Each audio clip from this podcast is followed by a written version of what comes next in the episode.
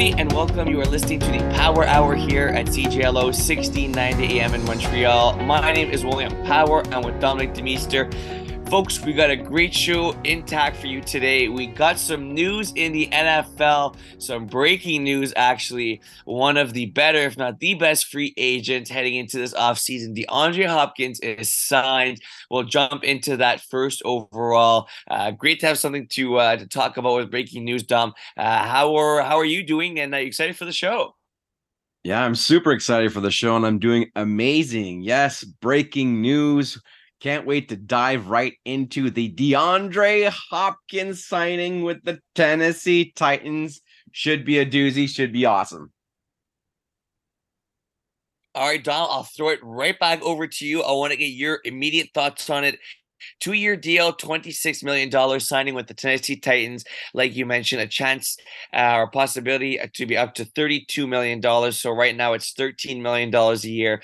Like we talked about, uh, was a team like um, the two teams that made aggressive pushes for him were the Patriots and the Tennessee Titans. Look, as a, as a Dolphins fan, I'm happy that he did not go to New England. Uh, I thought that would have been kind of the missing piece they need. But he joins Tennessee. He joins uh, a quarterback in Ryan Tannehill. He joins a well coached team, and he joins one of the better running backs in football in Derrick Henry. So yeah, what are your uh, immediate thoughts on DeAndre Hopkins choosing Tennessee and uh, it being a two year deal for uh, $26 million? Listen, I had Tennessee winning the division without DeAndre Hopkins. So just imagine adding DeAndre Hopkins to your team, what my opinion will be on the Titans. I honestly think this is an amazing signing. It couldn't have been in a better spot where DeAndre will get the volume that he needs to be effective in the NFL. I think if he would have gone to a team maybe like the Patriots, I think that Juju Smith Schuster would have had a, a lot of uh, more competition with DeAndre. No knock on Treylon Burks, but he's still a rookie wide receiver in Tennessee. I do think DeAndre will be the number one wide receiver when the season concludes, and Treylon's going to be a great partner in crime. This is a great signing. Tennessee definitely will make the playoffs this year because of so. And who knows? Maybe they'll win one round, maybe two with Derrick Henry, you never know. As long as you got that guy to dump the ball to, Tennessee's going places. Well, I think for you talk about for Tennessee's point of view, I think this is like you said, Dom. It's a great signing for them. Uh, I think it makes them immediately better. I think it gives Ryan Tannehill another option. Um, to uh to throw the ball to the receiver because let, us be honest this team was lacking at the wide receiver position you, you mentioned burks yes i mean like he's still a young guy and then other than that it's say okay like who who is really an offensive threat on this team. Obviously, you got D Hop at the wide receiver slash tight end position. I think this team was lacking. So I think for Tennessee's point of view, um, I think this is a, a, very good signing for them. For DeAndre Hopkins, I, I'm scratching my head. I'm not gonna lie, I'm scratching my head here. I think that you know for him, um, there's several reasons. Look, if it, if it's about money uh, and his signing there, uh, thirteen million dollars a year, I think it's it's a pretty good deal if you're Tennessee to get him at that because I still think he's one of the better wide receivers in football. Um, personally, I'm not sure why he would choose Tennessee. I think that you know if you look at his past history, Kay, he was with the Houston Texans. They unfortunately struggled. They were. Um, they were competitive, but you know they'd make the playoffs and they'd lose. Then with Arizona, that experiment did not work out. And then to choose Tennessee, for me, I'm a little bit surprised because I think that let forget about New England, but there was other teams that I feel would have made a push for him, um, and I thought that he could have been Super Bowl contender. Look, you, you got to credit the fact that he's not a ring chaser. You, you can never, never mistake him for being a ring chaser with the three teams that he's played on in his NFL career. Um, I'm just not sure why it's it's Tennessee. I just I don't think that I think he him being on the team makes them more competitive. I think for Tennessee's point of view is good, but even with him on the team, Dom, and I know that you're high on the Tennessee Titans, I can see them potentially being favorites. Now, for me, it's still the Jaguars winning the division, uh, and the Jaguars are still the favorites. I can see Tennessee making the playoffs. I could potentially see them winning around, but that's I don't think this makes them Super Bowl contenders. I'm just I'm still not a believer in Tannehill. I think they really need to upgrade the quarterback position. Maybe Levis gets QB one reps before the season is done. But for DeAndre Hopkins' point of view, I, I, guess it's a money situation for him here because I'm not sure that if I'm him, I'm realistically expecting a Super Bowl run with a Tennessee Titans team. They've shown that um, they can be competitive. They can make the playoffs, but that's kind of where the the the line ends with this squad. So I, for me, DeAndre Hopkins' point of view, it's a little bit of a head scratcher. I think he could have joined a more competitive team, a uh, team more ready to win a Super Bowl. Uh, I think, uh, like I said, you got you got to believe that there was other teams that were reports uh, didn't mention about being interested in him because he's was one of the most uh, hot commodities in the NFL. It, for me, it's puzzling, it, especially when you look at a guy who hasn't really been on a competitive team. Uh, and you know, someone told me the other day, and it's like this guy must not like winning. and look, that may not be the case, and that could be being hard on Tennessee. Uh, I'm curious to get your thoughts on what I said, Don. For, for me, it's it's a little bit surprising, and maybe it's more of a money move for D Hop. Uh, but for D Hop himself, it's uh, for me, I'm scratching my head. I'm not gonna lie. Hey, I get where you're coming from, William. I mean, Tennessee is not a loaded football team, but they're a very well coached football team, and that will breed a lot of wins for Tennessee. Now, does DeAndre Hopkins put Tennessee over the top? I do think so, but I can understand when you look at the roster, there's not much there. I think Tennessee's season is going to come down to their first round draft pick in Peter Skoronski, a right tackle. I put this guy kind of like on the spotlight right now because I think if Tennessee has no offensive line, Tennessee, no matter how good DeAndre is, no matter how good Derrick Henry is, they're not going anywhere. And Ryan Tannehill is a below kind of like average quarterback. So I do get all your critiques. However, I think that there's no better team in football that plays team football than the Tennessee Titans. And to me, that's what football is all about chemistry and being able to really do it all together as a team. There's always a new hero here and there. That's not the type of football that DeAndre Hopkins plays, however. He's kind of like, feed me the ball. I promise you, I will take you places. And that's why this is a huge signing. If Tennessee manages to make DeAndre Hopkins happy, listen, Derrick Henry is first and foremost the number one offensive weapon in this team. DeAndre should benefit tremendously out of the play action. He will have multiple touchdowns. That's right. I think it's going to be at least minimum 10 touchdowns this year. I don't know how many yardage, but this guy will feast off the play action. He's an amazing wide receiver. I obviously see him probably a lot better than a lot of other people out there. But trust me, folks, DeAndre Hopkins will have a phenomenal season with the Tennessee Titans. And when it's all said and done, Tennessee will make the playoffs, and DeAndre will still be a thousand yard receiver. And he might be a hired gun. He might not even be with Tennessee next year, but I guarantee you, this is his opportunity to shine, and he will take full advantage of this this season we brought up a good point there, and I was going to ask you that is how much does this change in Tennessee Titans offense? Uh, do they go more, like you said, play action? Do they decide to pass the ball a little bit more? Uh, do you try and feature a guy like D Hop more in your offense? Because this has been a, a run first team for uh, for really as long as I can remember. Um, and you know, with their uh, with their you know kind of scheme and the way they like to run the football and you know run the ball and play some solid defense. Um, I can see that continuing to be the case in Tennessee. So I guess you kind of answered the, my question, but you don't think this offense will change that much in terms of their play calling, in terms of them running the football. It won't necessarily be an offense that uh, features D Hop as being the number one player on the squad. It'll still be a lot of Derrick Henry, and then once you reach the red zone, you'll be able to target a guy like D Hop. Oh, it has to be featuring Derrick yeah. Henry. Ryan Tannehill is not a fantastic quarterback, so you got to lean on your strength.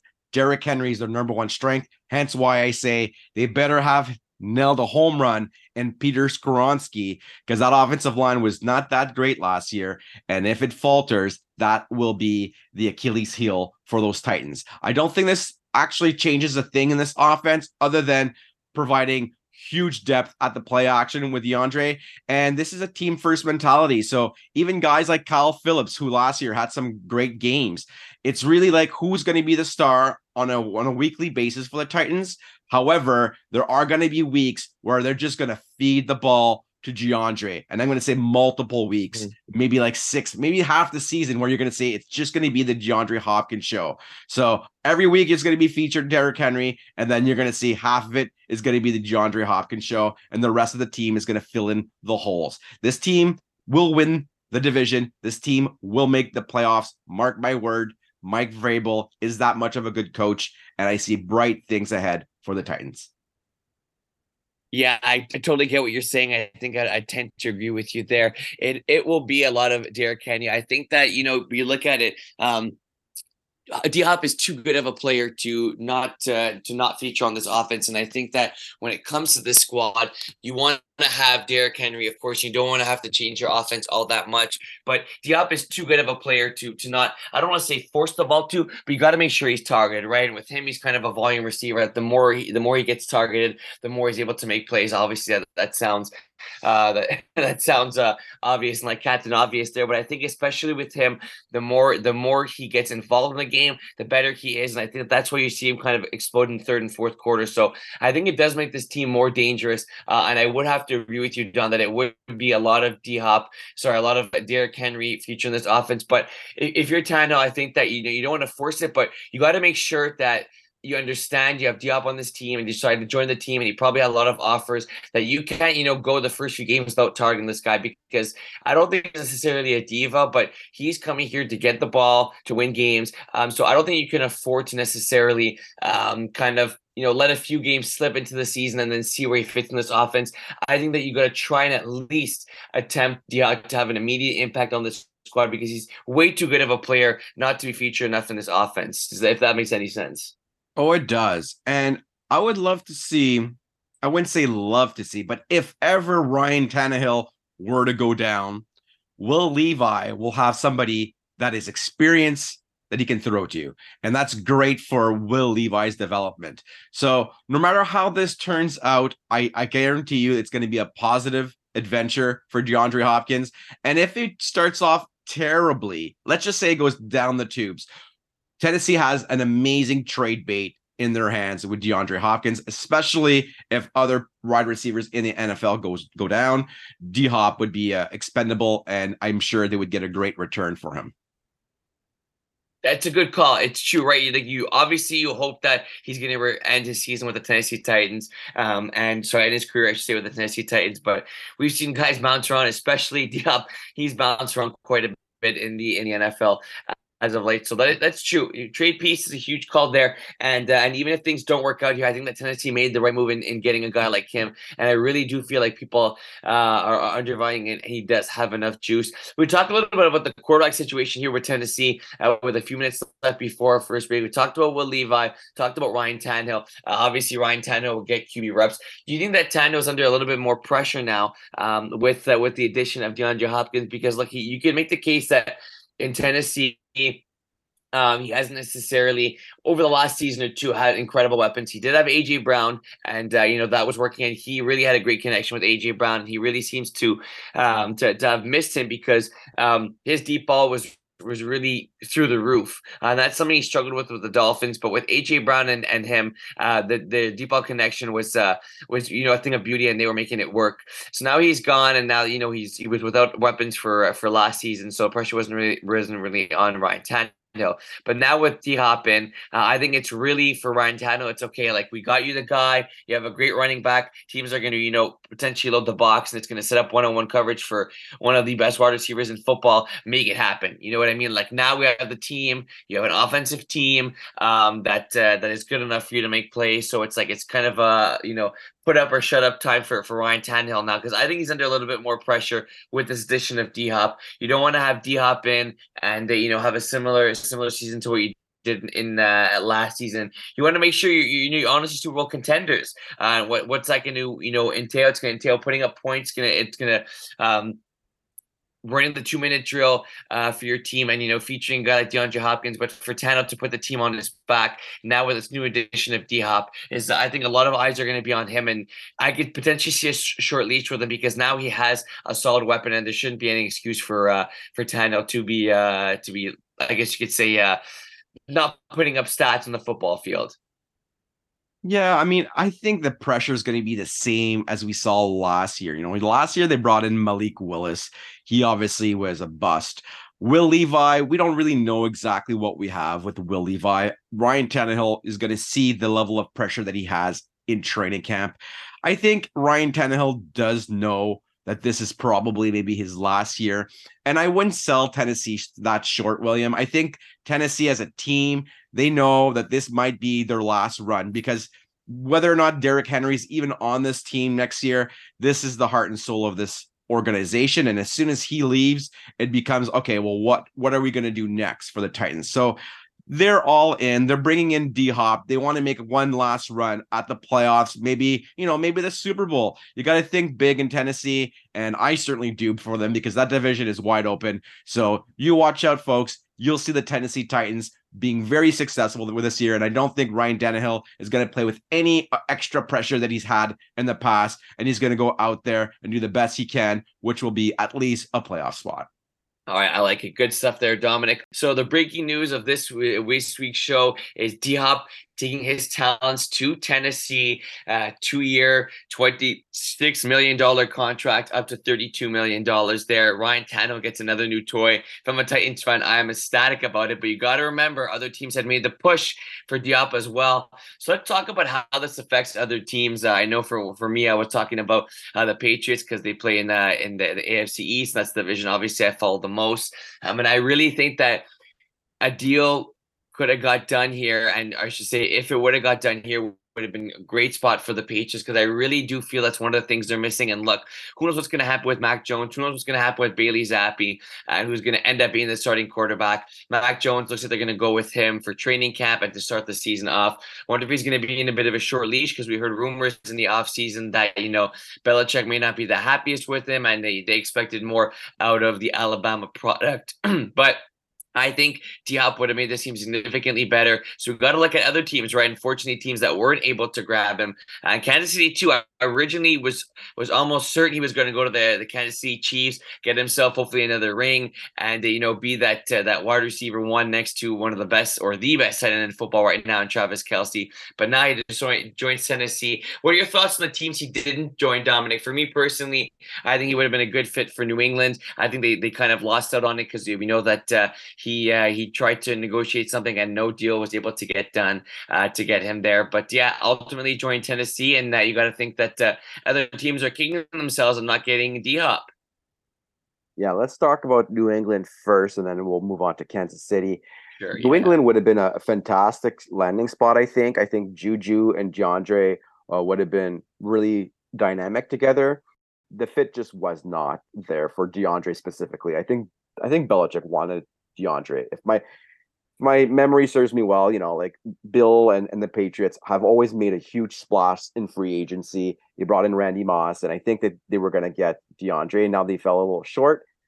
Someone's got to step up. If New England ever uses two tight ends like they did with Rob Gronkowski and Aaron Hernandez, maybe something could be brewing in New England, but I think they're in trouble, William. The fact that they haven't figured out who their quarterback's going to be is a huge red flag. And I know Bill Belichick's an amazing coach and whatnot, but New England is in, in a load of trouble this year. And I think that all these weird signings that they've done is not going to pay dividend. We might see a nice season from Mike Gesicki. We might see also Juju play decent football, but this team in that division are going to have a lot of problems. I don't think they're going to come out of it winners, and they're going to have a, a very tough season ahead of them. Well, I mean, look, you talk about the teams in the division, and you got to say the Jets got better, right? They get one of the better quarterbacks in the NFL. Uh, you know, Buffalo, you think they said about the same, but they, you know, they were the favorites in the division, and you don't necessarily have to change too much.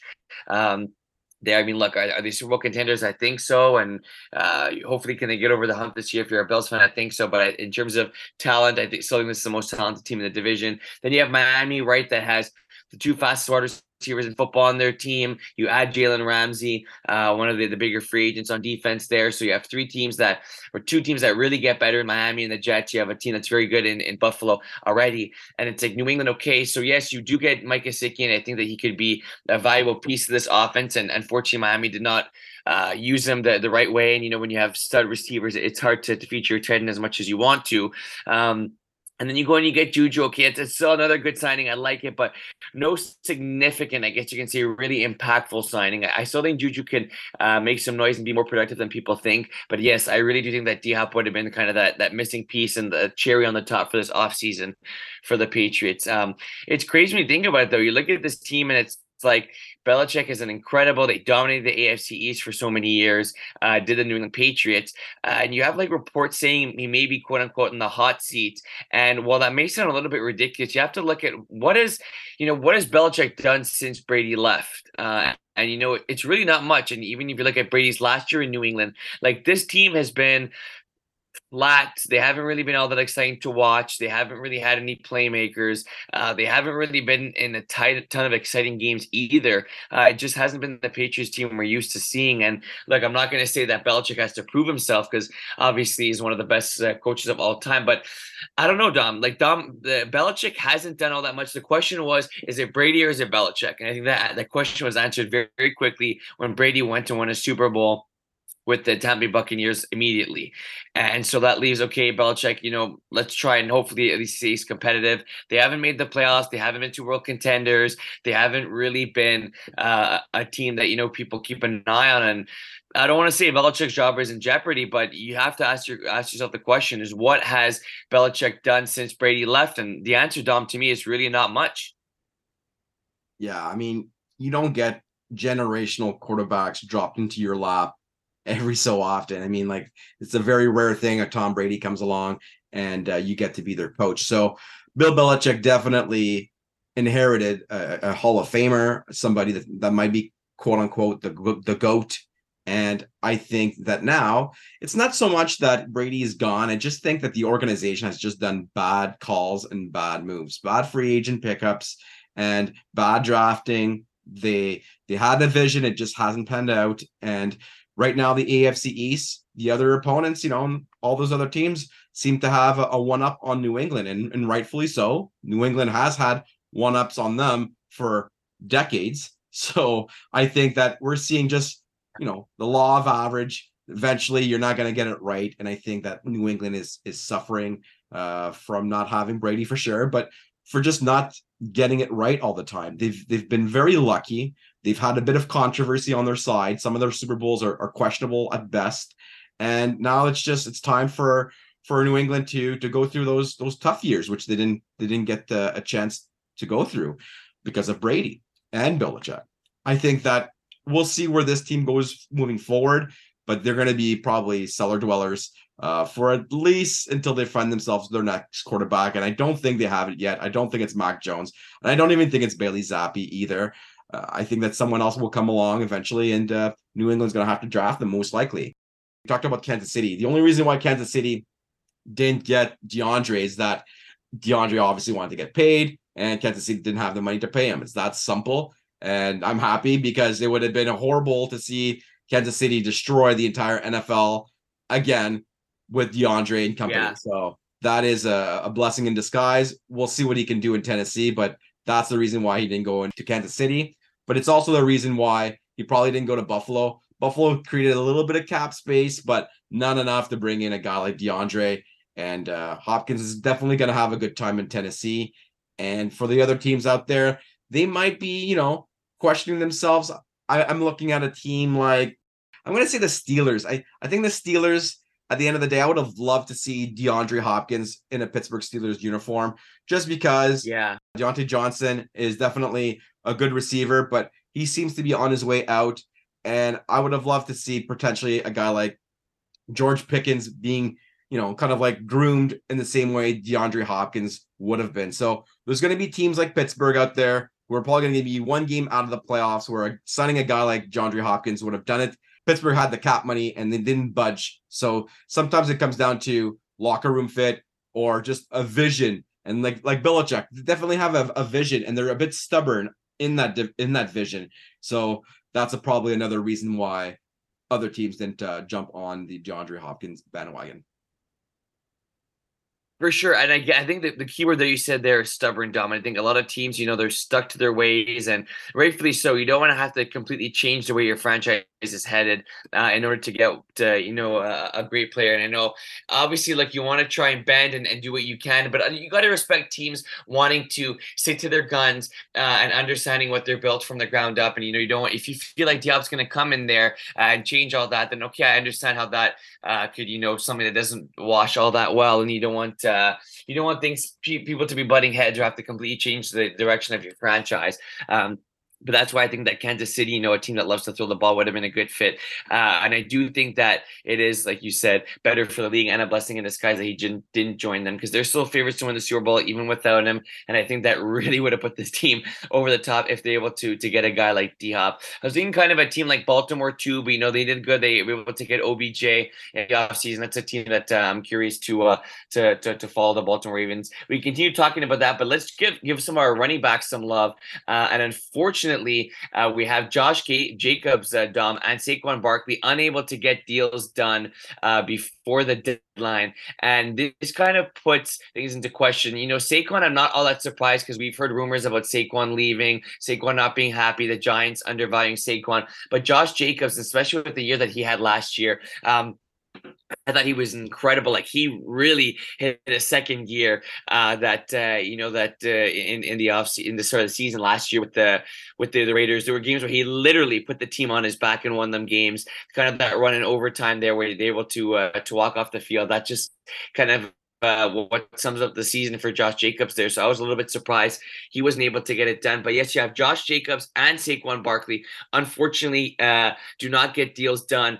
Are there, you know, I guess you can say, uh, futures in jeopardy with the current teams they're on? Like, do you see Jacobs potentially joining a different team this offseason? And what about Saquon? I was sure that Saquon was going to be a giant for life, but I don't know. You disrespect you disrespect the guy more than once, and you know he could uh, may ask for uh, for release or to be traded somewhere else. But yeah, the two running backs, uh, big names, Saquon and Jacobs, not getting deals done. Unfortunate for both sides uh, in, uh, in the situation here.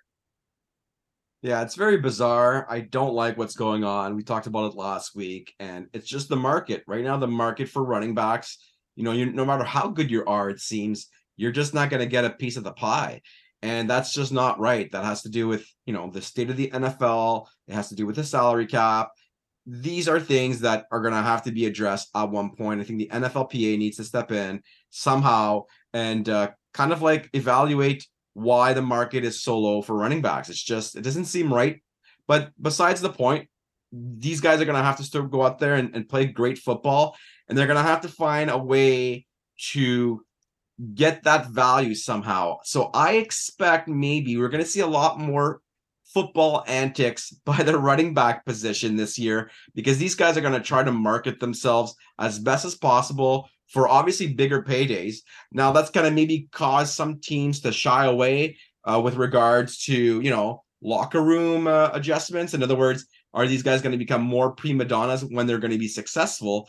Because you're going to have to try to sell yourself. And it's not going to jive with a lot of teams in the NFL, but some of them it will because you can sell jerseys very, very well when you got a big personality. So I expect the running back position to become all these prima donnas, but not in their, they didn't want to go this direction, but they're going to have to try to market themselves as best as possible to get that added value that's going to draw the eyeballs. It's going to sell jerseys. And it used to be the wide receivers a lot of the times. Now I'm going to say that running back position, we're going to see these guys really elevate their personalities to get that extra dollar, whether it be through advertising, whether it be through jersey sales, whatever it, it possibly could be to get the notoriety and the respect that they deserve. So keep an eye on that, folks. Keep an eye on the running backs going wild in the end zone. Expect crazy dances, ex- expect antics. So these guys could be, you know, personalities for people to love and for people to buy jerseys from.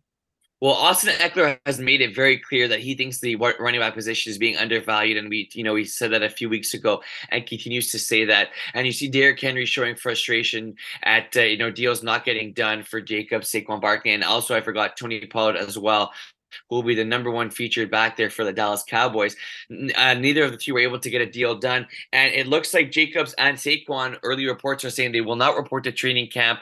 Um, until you know either uh, they feel like they're they're being valued or it's gonna it's going to be tough here because like, these are two teams in, in the Giants and, and the Raiders that look the Raiders specifically. I can see this team struggling this year, especially in that division. It's a very good division, and you know we we saw some good things out of the Raiders last year, but overall it was it was a bit of a tough season them. And now with Jimmy Garoppolo being on the squad, and you know you want to be in, in same in sync with your players. And I know it's it's not a wide receiver and a and a quarterback. It's Josh Jacobs, the running back and then the new addition of uh, Jimmy Garoppolo, their quarterback. So they may not necessarily be to totally be in sync, but you want to make sure your offensive guys are together, you know, and just spending time together, you know, and that may sound weird, that may sound cliche, but on the football field, off the football field, and getting to know each other because I think that's what ultimately makes a great team. And we have guys like Josh Jacobs, uh, not reporting to training camp and you have a, a, new quarterback that's looking to lead your team to a Super Bowl and Jimmy Garoppolo, it's just not a good sign. It's not a good look. It's not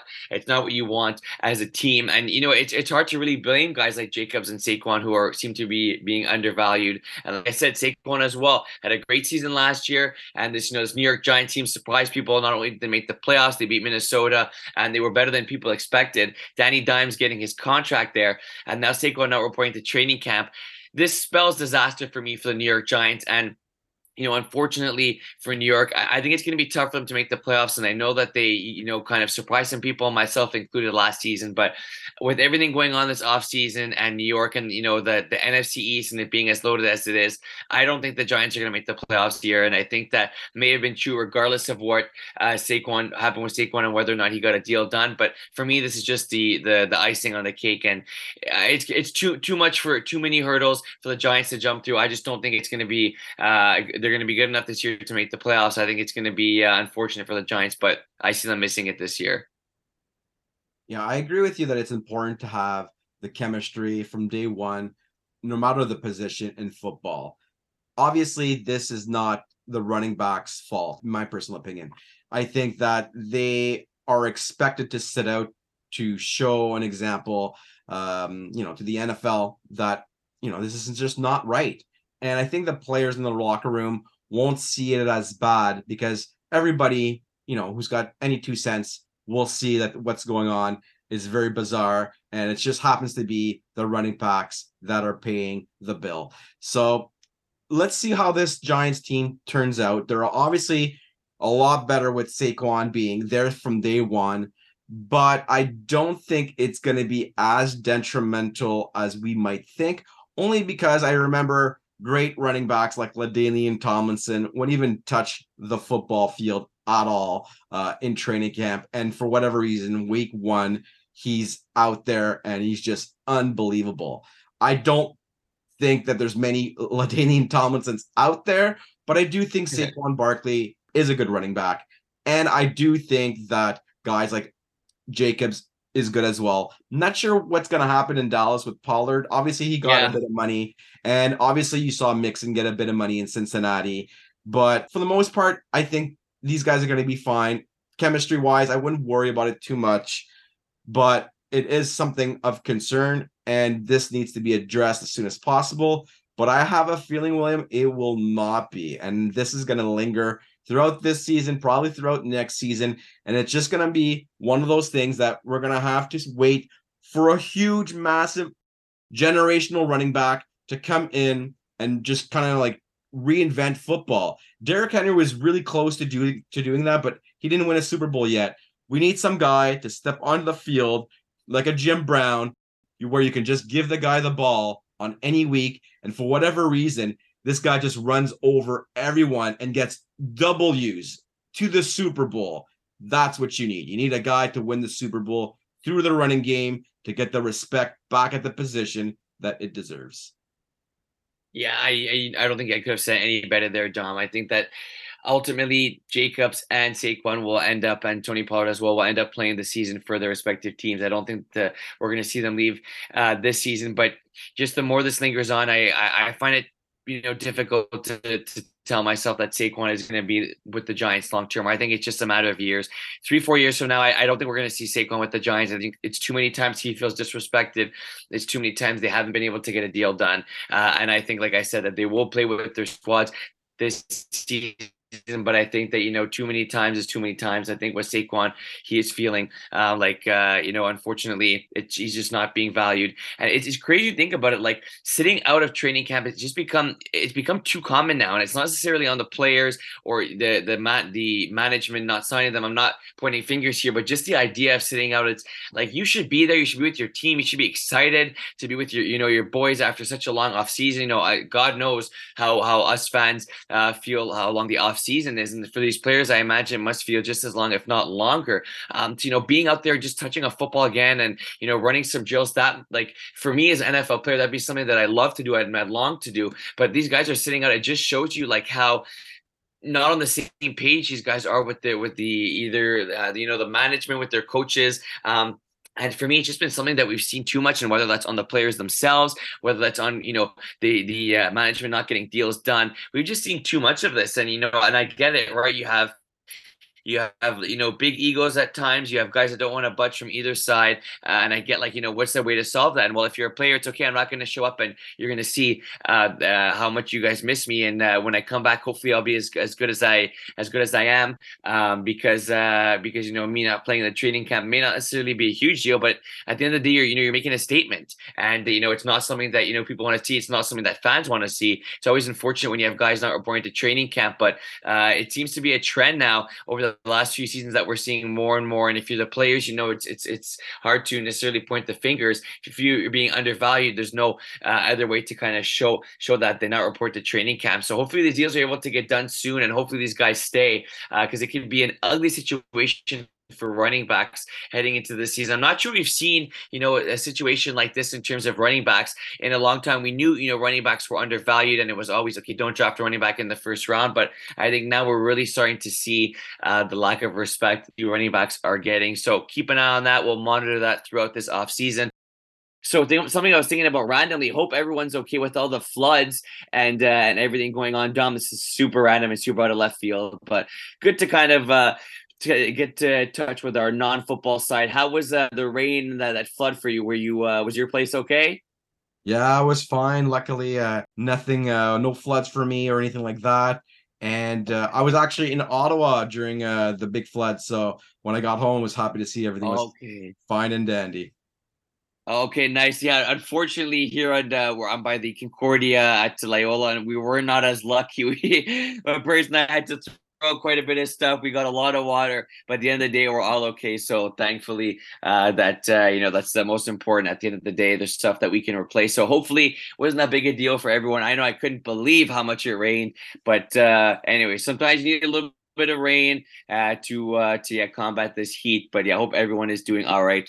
Alrighty, so let's take in the AFC South. Then we talked about a uh, big signing with D Hop. Uh, we also got the Jacksonville Jaguars re-signing tight end Evan Engram. and you talk about a guy that went to a place and immediate made his pre- immediately made his presence felt like I, I watching him last year was like it almost seemed like it was a breath of fresh air seeing him play with Jacksonville.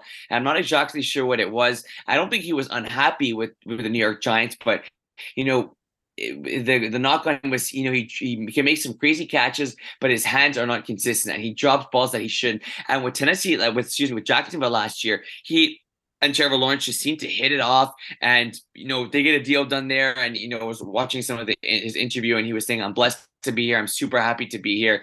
Uh, I think that was a great move by the Jacksonville Jaguars because we knew Evan Engram's potential, and I just feel like there was too many times throughout the course of his career where he wasn't as consist- consistent enough as we would like to see. But with Jacksonville, I think he fit like a glove last year, and I'm really happy the Jags were able to uh, to ink him down and, and get him signed there because uh, he made some plays with the Jaguars, and the Jags are heading into uh, uh, a good place right now. If I had to guess, but yeah, Evan Engram staying in Jacksonville.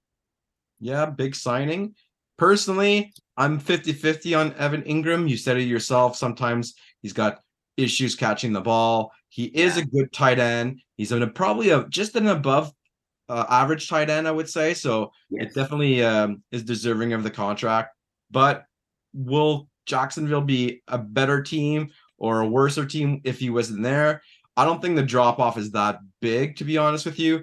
I think mm. that this team is going to be probably all about Calvin Ridley and whether or not Christian Kirk can produce what he did last year. Those are your two big chess pieces in Jacksonville. And that running game is going to be really important. I don't know exactly whether or not Travis Etienne's going to ha- be happy with Tank Bigsby coming into town, but that's a wild card right there that could take over this entire franchise.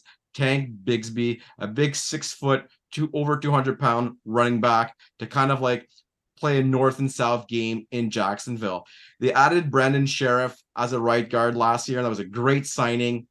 I think that Tank Bigsby would run very, very effectively behind Brandon Scherff all year. So as good as Evan Engram signing might be, I think that it's just to stabilize again a nice little weapon for Trevor Lawrence to throw down at the tight end slot. And I think that when it's all said and done, the signing will be good. Jacksonville will be strong, but I just don't know if this is going to put them over the top uh, this year, mm-hmm. just bringing in Tank Bigsby. If Calvin Ridley falters, William, are you scared? Uh, if Calvin Ridley were to have, you know, a bust of a season, does Jacksonville make the playoffs?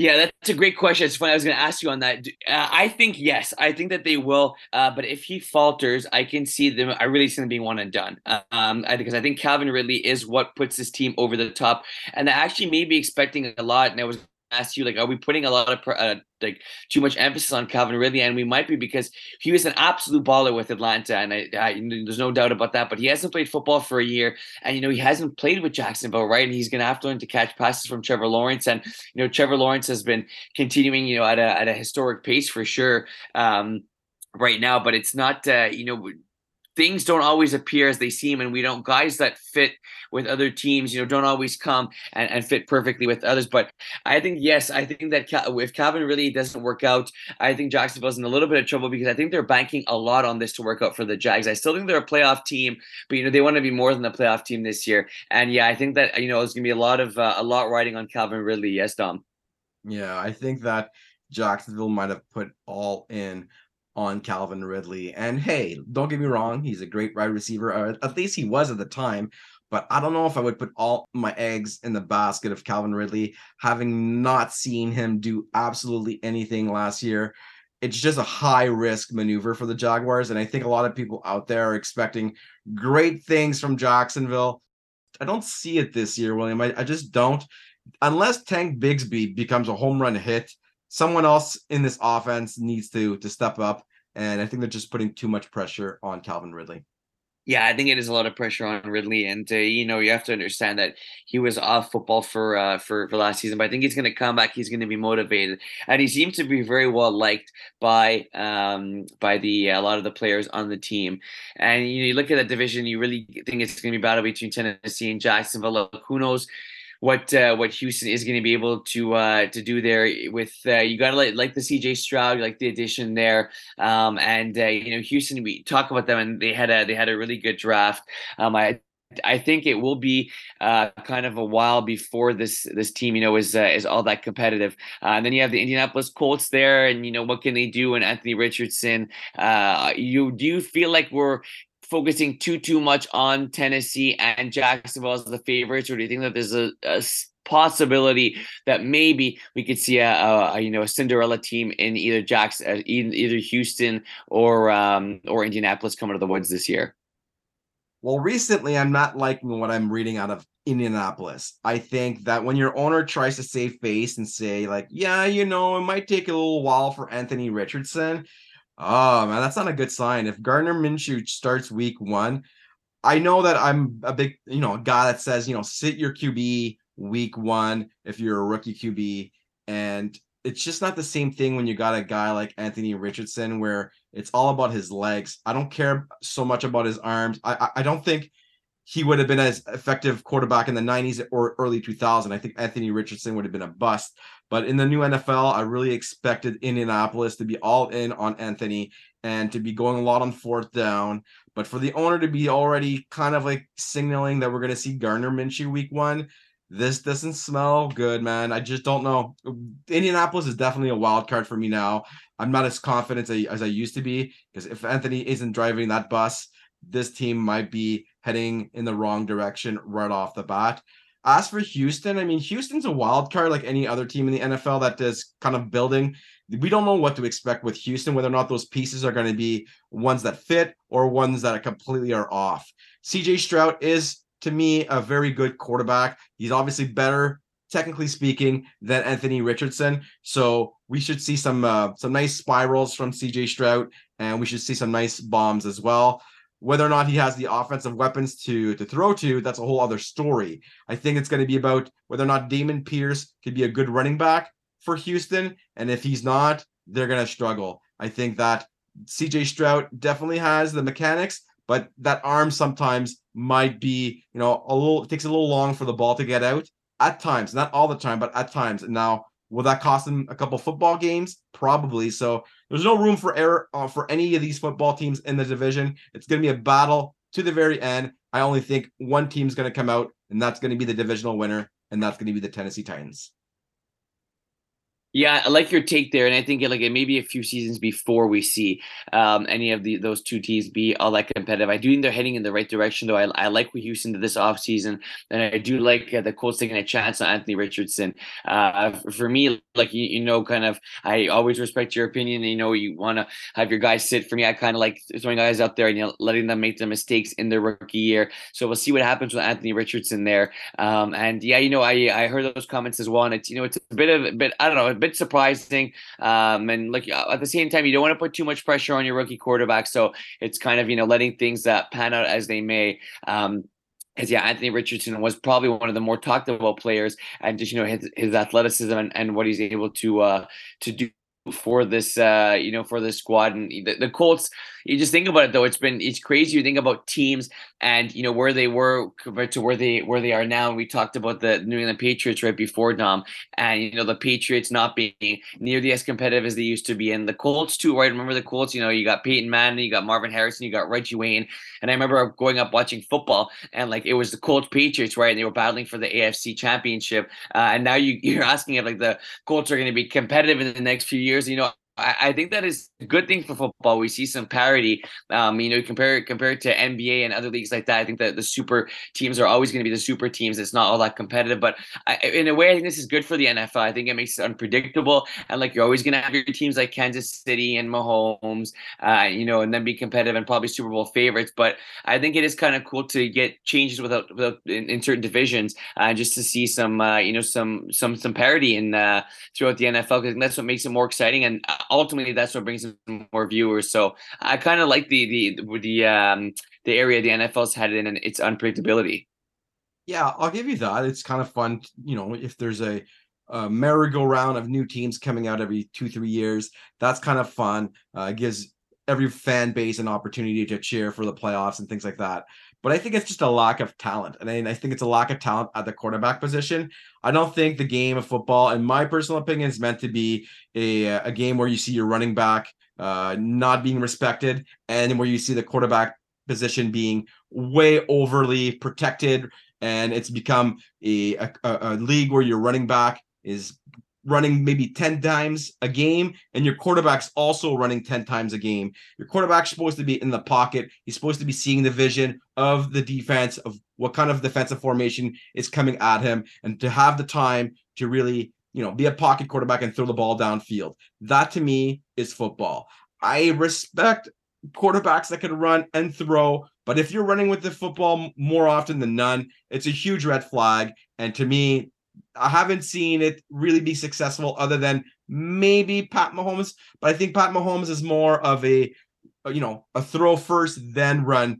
I think Josh Allen is in the similar build. However, he's just not as accurate. So as much as he wants to do it with his arm, it just it's not there and he forces it. Hence why you see a lot of interceptions uh, there as well. And everybody else underneath them that can run the football, listen, congratulations, you might be talented, but you're not as talented as, say, a Dan Marino, as a Joe Montana. I mean, yes, I'm throwing you Hall of Famers out there, but that's the type of quarterback play that I would expect to last a lifetime, you know. But we're seeing it completely change, and I think we're seeing it change because of player safety and other things. But I would, I, I want to see football get to where it was at and I'm not sure if, if we're ever going to see that ever again. And I think that we're going to be stuck in this type of football for the next 10 years. And whether we like it or not, we just got to accept it. And hopefully that things come out of it that are, are, are good to watch. But as a fan, I'm not liking what I see out, out of the quarterback play. And that's what's driving all these bizarre oddities at the running back position being underserved because people are overvaluing their quarterback position as being a running back and quarterback. Well, I do think you have a lot of unproven quarterbacks here in the NFL, and even guys that have been here for a while. It's like, do you trust certain guys? Do you trust certain quarterbacks? And a lot of these guys are veterans, and it's like, well, you know, we trust them to make the playoffs, but then after that, you know, it's kind of flip a coin, and you know, that's not what you necessarily want for your franchise. Speaking of quarterbacks, have you caught any of the Netflix show quarterback Dominic with Mahomes, uh, Mariota, and Kirk Cousins? I kind of stayed away from it on purpose. I just, you know, as much as I love my NFL football, I don't yeah. know if I want to dive into the uh the the locker room scandals or I don't know exactly. You tell me, William, what is it all about? Yeah, well, it's a good question. So actually, I haven't caught uh, caught any of it, but one of my buddies said he watched the first episode, and it's kind of you know, uh, the like you said, locker room stuff, but it's like the home life of these players, and you know, seeing their relationship with family members, and you know, kind of the the human side of them. That's what I gather from what I've heard so far of it. So I do want to give it a watch. It, it seems to kind of have uh, like um, last chance U vibes, and what I mean by that, it's like understanding who these these people are before they are players, and that's kind of what I like, kind of the human aspect. But no I haven't to watch yet, but I'm excited to, to give it a chance. Yeah, it, the human aspect is always fun because you get to get more of the personal point of view of the player. But to be quite frank with you, I, have seen it done on, uh, in, other shows. We've seen it done in F1 racing, which has elevated that sport. We've seen it done in golf. It's also elevated golf. I don't know if, if the NFL needs any more elevating of any sort. It is the sport, I would say, across the world. I know soccer's there and all that, but to me, I think NFL football is just gigantic. The fact that they can go play in any other country and they fill a stadium just shows you how yeah. respected the sport is across the world. And uh, I don't know if they need any extra, but why not? I'm sure it's very compelling and I'm sure it's really interesting to watch as well amen to that. There is definitely no sport like football. And then you got to factor in now the New York Jets are going to be on hard knocks. So, folks, if you got some free time and you want to watch some football and there is no football on, give quarterback a watch. And then you got the New York Jets being featured on hard knocks this year, which should be a fun one. So, a lot of good entertainment there. All right. Thank you, everyone, for tuning into the show. That is it for this week's episode of the Power Hour. We'll be back next week, same place, same time, and maybe we'll get some more breaking news. Who knows? But thank you for tuning in. And uh, yes, we'll uh, enjoy the show, enjoy the weather, and uh, we'll be back next week. You were listening to CJLO 69 AM in Montreal.